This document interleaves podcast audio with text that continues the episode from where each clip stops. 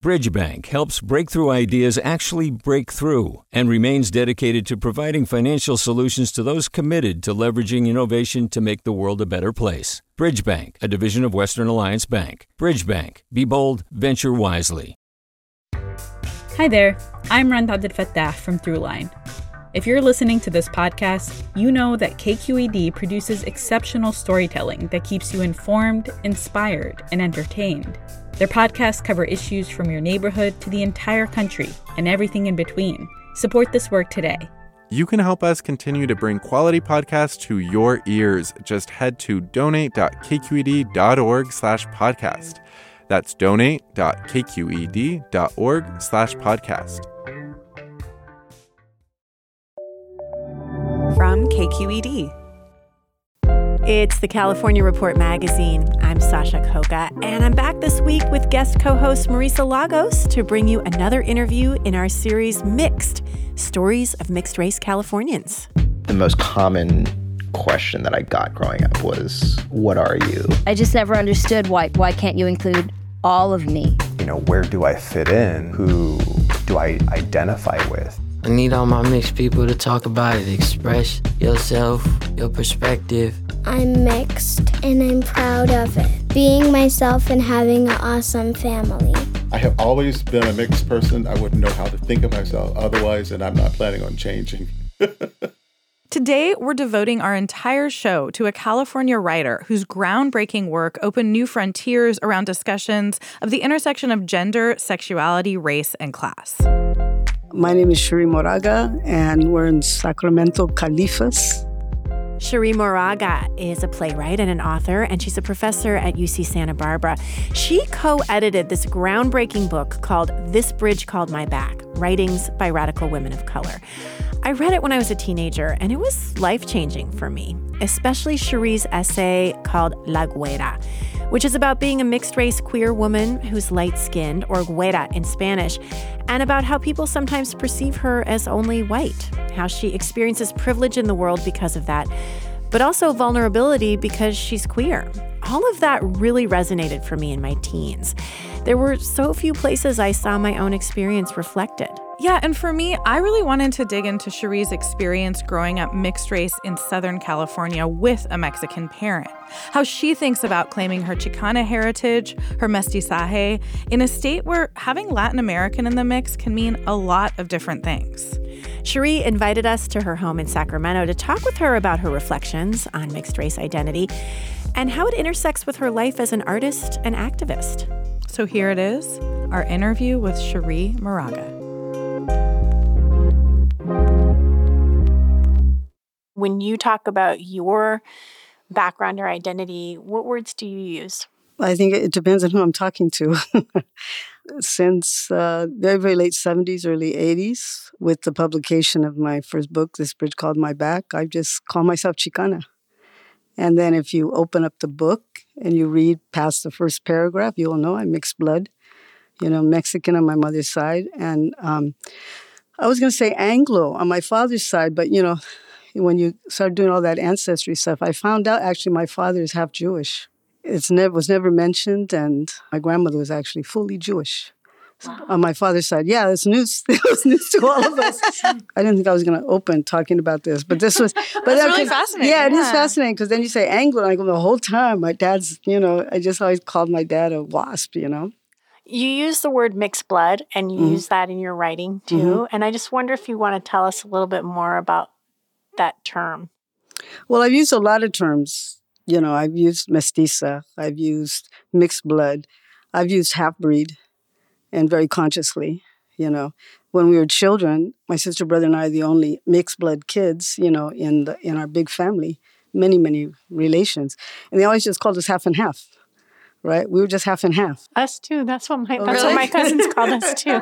Cream and coffee. That's why we were talking about cream and coffee. Oh, like, maybe oh. that was it. Yeah.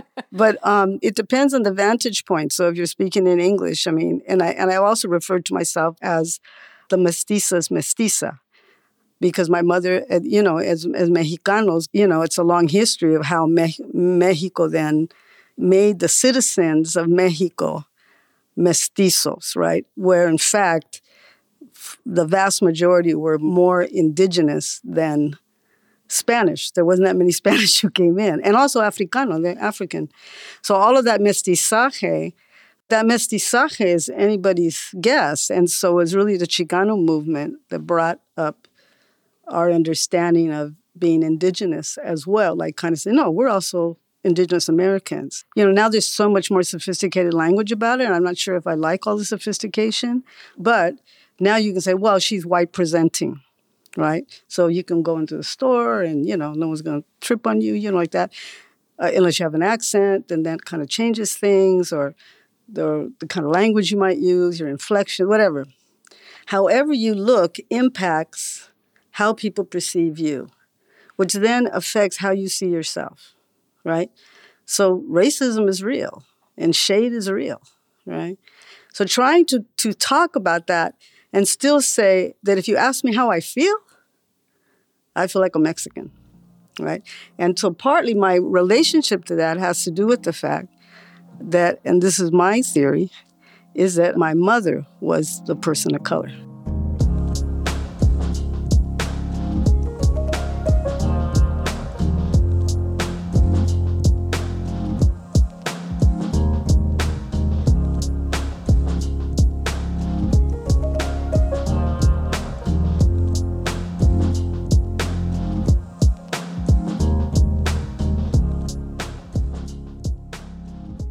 Tell us a little bit about your mom.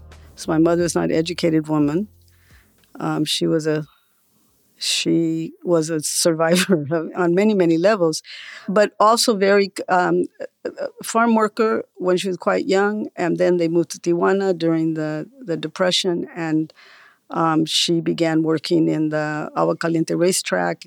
I have to say, every value I had and have was formed by who she was in our family. So, kind of her her her relationship to spirituality, her relationship to all the hard stuff like telling the truth and you know to be ethical and to have compassion. I mean all that. She and she was also really hard. You know, she was a very impassioned woman, and you know she used to beat the hell out of us. And I also say she was, you know, the great love of my life because I think she taught me a certain compassion that I think uh, has really uh, sort of impacted the, the way I became a writer. So tell us where you grew up. I grew up um, uh, like a block and a half from the San Gabriel Mission. I hated that place because I, you know, I went to Catholic schools and everything, and I I knew I was queer from time I was quite young. So that Catholic education was very damaging to me. So I don't have a lot of good memories about San Gabriel Mission you've written about how your cousins actually were treated differently, right? Like you were all one family, then you go to Catholic school and you're read differently yeah. at school and you had your dad's last name at right. that point. Exactly. Yeah. So the world like perceived you as yes, as exactly, exactly. My closest prima hermana, my cousin sister, um, Cynthia, were really tight, and you know she was a brown woman, and it was just very recently that we actually talked about race. And it was curious to me because I said, come on. So at one point I go, Cindy, I mean, look at life, man. You know, it's like it had something to do with the fact, I mean, it wasn't, and she's, you know, she's had a good life, but also there were obstacles she had. But I say to her, it's, I said, Cindy, man, it's like, you we're walking through the world. Look at me and look at you. She goes, I know. She goes, how come we never talk about that? And the family never talked about it. And so my writing early on was always about that. that the first essay I wrote was called La Güera you know. And so la güera basically means that you know you can pass for white. I hate that language because that, because it's not it's not what I learned from black people. When they talked about passing, right, they meant the person was intentionally making a decision that they were going to deny that they were black. And so when people start saying, "Oh, well, you're passing," you know, like you're white passing, I'm going, I didn't decide that. But at the same time, I understand what they mean about you can be read that way. Then say you can be read for that, but not passing, because passing means you're going to deny your people. Right. And I'm not going to, yeah. you know, it's a choice. You know, my brother's, you know, is a pastor.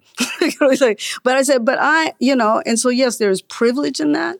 And there's also a ton of heartache, man. They want to mm-hmm. separate you from, you're not like them, you know? Oh no, you guys couldn't be cousins.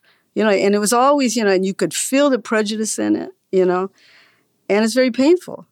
I just wonder how you think about holding both identities that are within you because you say you know your brother basically chose the white identity and you have very much leaned in to your mexican chicana heritage. So and yet both are there right? I am not the only one in the world that thinks like this you know that you have a deeper identification with one side of your family by virtue who loved you i mean who really loved you you know and you asked about my father i mean you know he's he's you know i love my father but he did not know how to love. It's like your relationship with your mother and her family and with your father.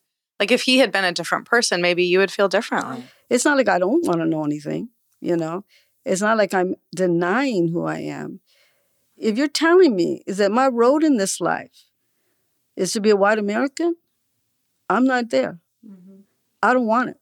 You can keep it, mm-hmm. you know, because it's all lost to me if everything that I thought was of value suddenly is denigrated by, you know, the the powers that be in this country, uh, no, that that's you know, it's, yes, it's structural racism. So you're saying it's structural racism, but it's deeply intimate as well. Yeah. It's experienced deeply intimately. So so so the point being is that yes, had my father been a different kind of man, maybe I would have and had he had more relations too there was no family there because we had a huge family on the other side, right? So what I understood as home, you know, is Mexican. This is like really resonating with me because my mom's half Armenian, my dad's half Mexican, but and I grew up with my white grandmas, but like I didn't know their families. So like I have always identified more, even though I'm only a quarter of each with those parts of my, you know, like yeah. family because yeah yeah, that's who was there. Yeah. That's who showed up. That's who cooked for me. That's exactly. who showed me their history.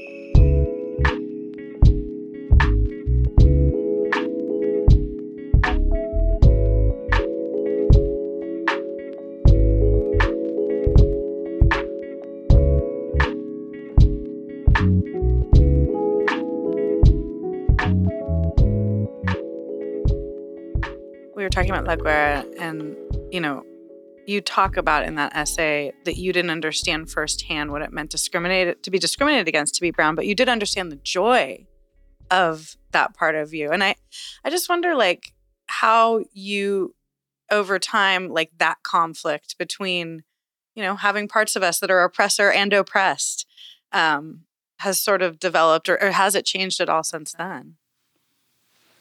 Well, one thing I did know growing up was the discrimination my family experienced.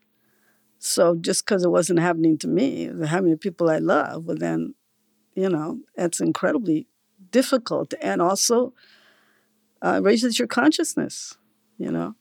I also, in my relations with women of color and in my partnerships, my love partnerships with women of color over the years, I've learned a lot, you know. Mm-hmm. And it hasn't been easy there is privilege and power attached to being light skinned in this world, mm-hmm. like the big duh of the world. We duh, right? But when you're talking in terms of intimate relationships, how they function in an intimate relationship can be very problematic. And we all have, you know, strengths and weaknesses. But where does strength and weaknesses collide with race? Mm-hmm. Right? So you can say, tell me the truth and the person across from you crumbles. Now, why are they crumbling?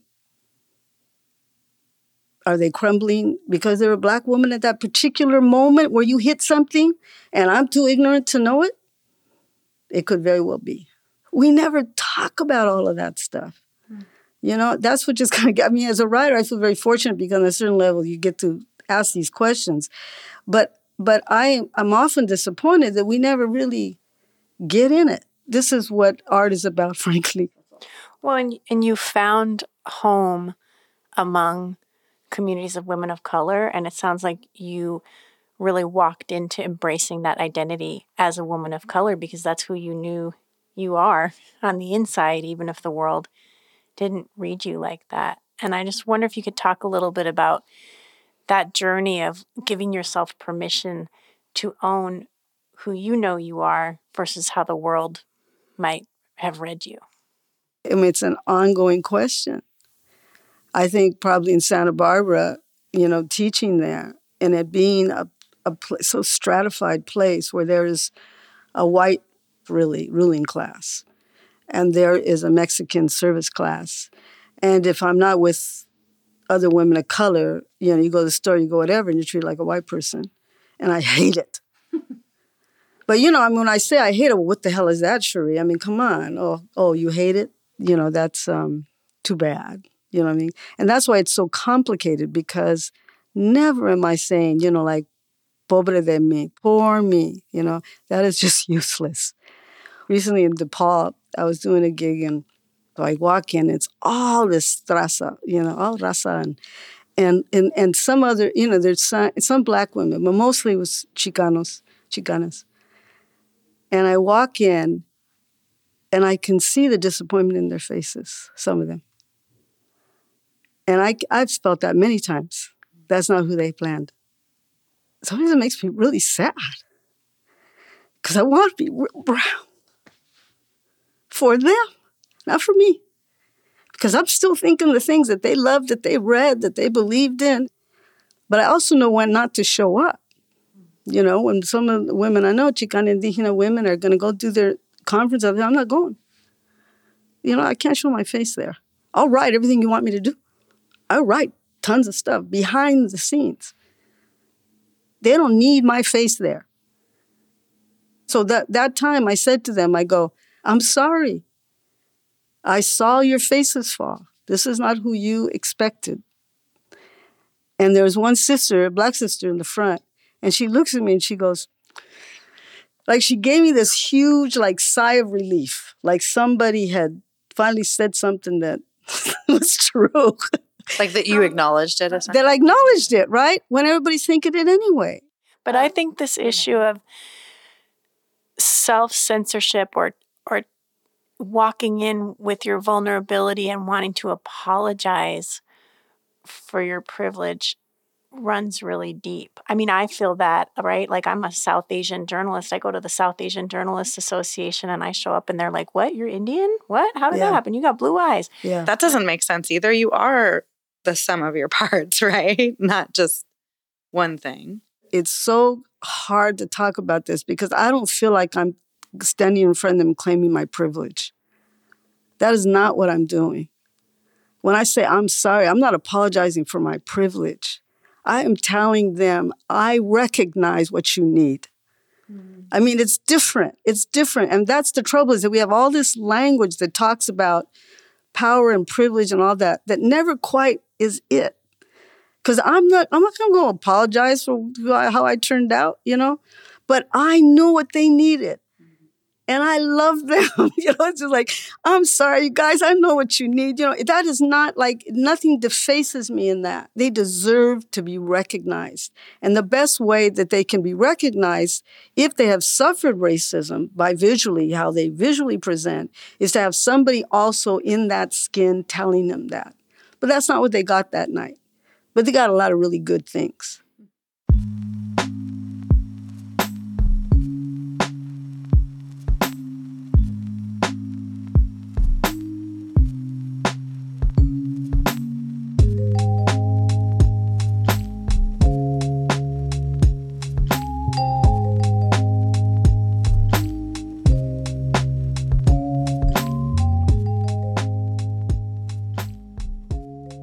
For me, one thing growing up with a very, you know, Latina sounding name in San Diego, but not speaking Spanish, not being from a household that was super culturally Mexican, like I always had a lot of ambivalence about if I was allowed to claim my Mexican heritage. And I just wonder if the language issue was that ever a thing that made you feel other within the Mexican community? Oh, yeah, still, still. Because of Spanglish, your ear is tuned to understand um, Spanish much more than being able to speak it. I went to Me- Mexico. I, I just suffered.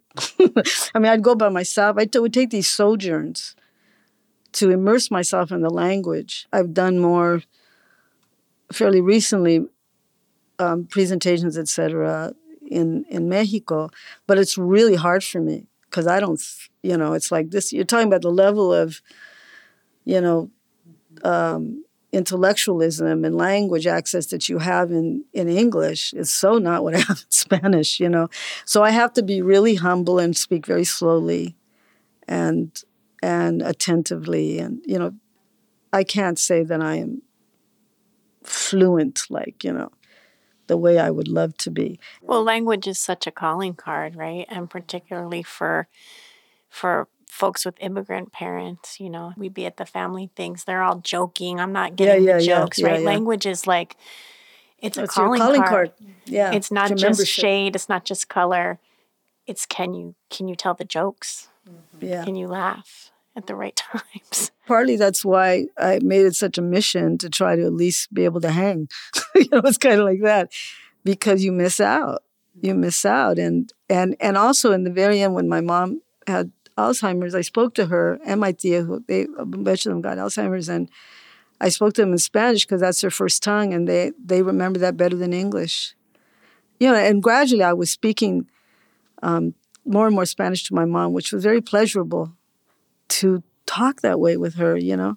It's kind of like you went you went home home, you know. That's funny. My grandfather would never because he grew up in in uh, New York and was discriminated against for being Mexican, did not speak Spanish to his kids. And I remember, yeah, when he was dying, he sort of reverted back to it. Yeah, because it's, it's what you remember best. It's their best self, man. Because I mean, it's like a, I mean, the best self in the sense of that.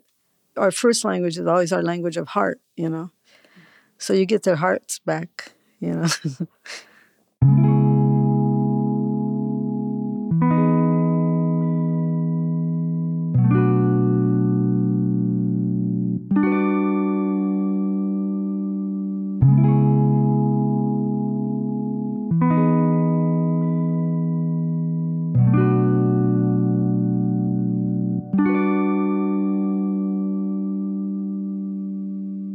we are mm-hmm. multidimensional people. And so for you, your queerness, did it change your perspective on your mixed identity? Yeah, that's what La Güera was all about. Because it was not, it was my avenue to understanding being other in society. You know, I was coming of age in the late 60s in high school and stuff. And so, you know, feminism was beginning and, you know, all of this. And I always just figured our second class citizenship in the world in, in the context of my family. Certainly, I, I think being a female in the context of my family, one suffered a lot. You know, we suffered a lot. We did. My mother had a lot of, you know, internalized misogyny, for lack of a better word. But being queer, because it was a side of silence that I'd known as long as I could remember for me, La Güera, reading La Güera when I was a young teenager coming out mixed, you know, in, in LA growing up, was so pivotal for me and made me feel like I could claim that space in a way too, because I grew up with a big Indian family. My dad's from India, San Gabriel. That's where the family lived. Oh, really? yeah, th- those were the people who loved me, and and my mom's white side of the family also loved me. Mm-hmm. But I also felt like you know I was read as other than my cousin. So a lot of the things that you wrote about, I feel like gave me permission as a young, queer, mixed, light skinned teenager. I was like, wow, she opened the door. When you're younger, and nothing's written that you can recognize about like you never read this and you're writing something where it's never you've never read it I mean, you're pushing against you're at war the, so the language can sometimes be really fuerte. But the biracial part that I was seeing this movement beginning, but people were saying they were biracial, right? And or saying that they were mixed blood without any position in it. That somehow this is white, it's a mixture with white mm-hmm. and people of color, right? Mm-hmm. That there was no um, grappling with it. You know, so like I do, uh, if I do a lot of speaking engagements, I'd have a young mixed person coming up to me and and they'd say, "Oh, you know, I'm mixed blood too," and they're like, "Okay," you know, and I'm saying, "What are you doing about it?" right. I mean, what are you doing about it? because otherwise you are just if you are just white then what i'm trying to say is that there is an accountability to what we know mm-hmm. and if being mixed blood impacted what you know or and what you don't know you are accountable to both of those sides of you like anything if we're asking white people to be accountable because they're white you know and th- then it's the same principle if you have those privileges, but at the same time, you have a deep love and you know things, and you've also experienced, you know, prejudice, even if it was never recognizable to anybody but you because of being mixed. So that's what I say to them. It's like, so how has that changed your mind? And if it's changed your mind, how has that changed your action? How do you bring yourself to bear on the situation? You look at where power is in the room because there's always a power play going on. Most of the time, there's something like going on. But if it's a power thing going on, and I know they're homophobes, I'm going to come out. You know, if it's if I know that they're racist, I'm gonna be as brown as they get to. I'm gonna talk every brown thing coming out. You know, it's like whatever it takes because that's strategically intelligent, right? You don't use your identity to belong. You walk in belonging, or you walk in with your knowledge that you have a right to be in the room, but you do not try to work your way into belonging or saying, I got cred too because I, I'm this and I'm have that. You know, we you can't, it's it, it is like you will be destroyed right? Maybe not in the room, but when you leave the room, you're going to be destroyed. You know, and I don't mean that. That I don't mean because people are mean. It's because it's not authentic. It's not true. So this is a delicate dance we're talking about. You know, it agitates, it disturbs. You're not comfortable, and what entitled people try to do is get comfortable really, really quick. So our job, all of us in this room here, is when we're uncomfortable not to be so quick to put the name on it and figure it out. Check out your discomfort. Just don't say nothing. Just check it out. Move with it. Feel what's going. You know what it is, right? And and I think that's for every everybody. Everybody.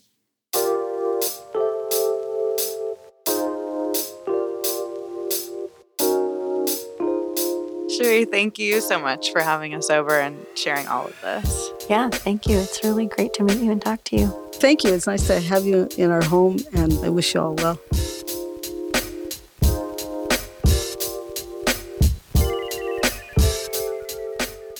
Coming up next week in our series Mixed Stories of Mixed Race Californians. We'll chat with psychologist Dr. Jen Noble, who specializes in talking to parents of mixed race kids. If you just say, Oh, honey, we're all human, there's only the human race, you're fine, that is going to be more harmful because the kid's like, No, I know something is different here.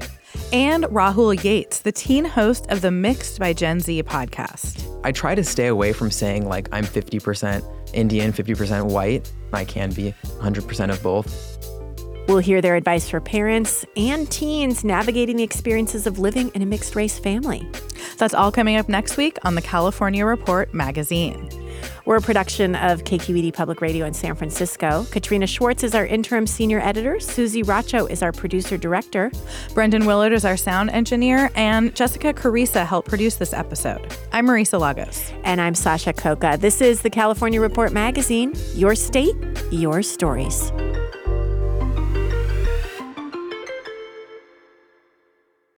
Hey, it's Avery Trufelman, host of Articles of Interest. And I've got to say, I've been a fan of KQED ever since I was a little kid and I would come out to San Francisco to visit my grandma. It was just what we'd always turn on every time we got in the car, every time we were making dinner and turning on the radio. It was always KQED. And then over the years, I've become a massive fan of KQED podcasts because this is local reporting at its best. These are answers to questions you've always wanted to know, interviews with exciting, unusual voices, necessary journalism, all told with love and care and artistry. And did you know that a majority of KQED's funding actually comes from members? It's just people like you and me supporting the programs they love while also getting access to cool events, behind the scenes footage, and so much more. If you want to sign up and be a part of this amazing community, visit donate.kqed.org slash podcasts to become a member today. That's podcasts with an S. Thank you for listening and thank you for your support.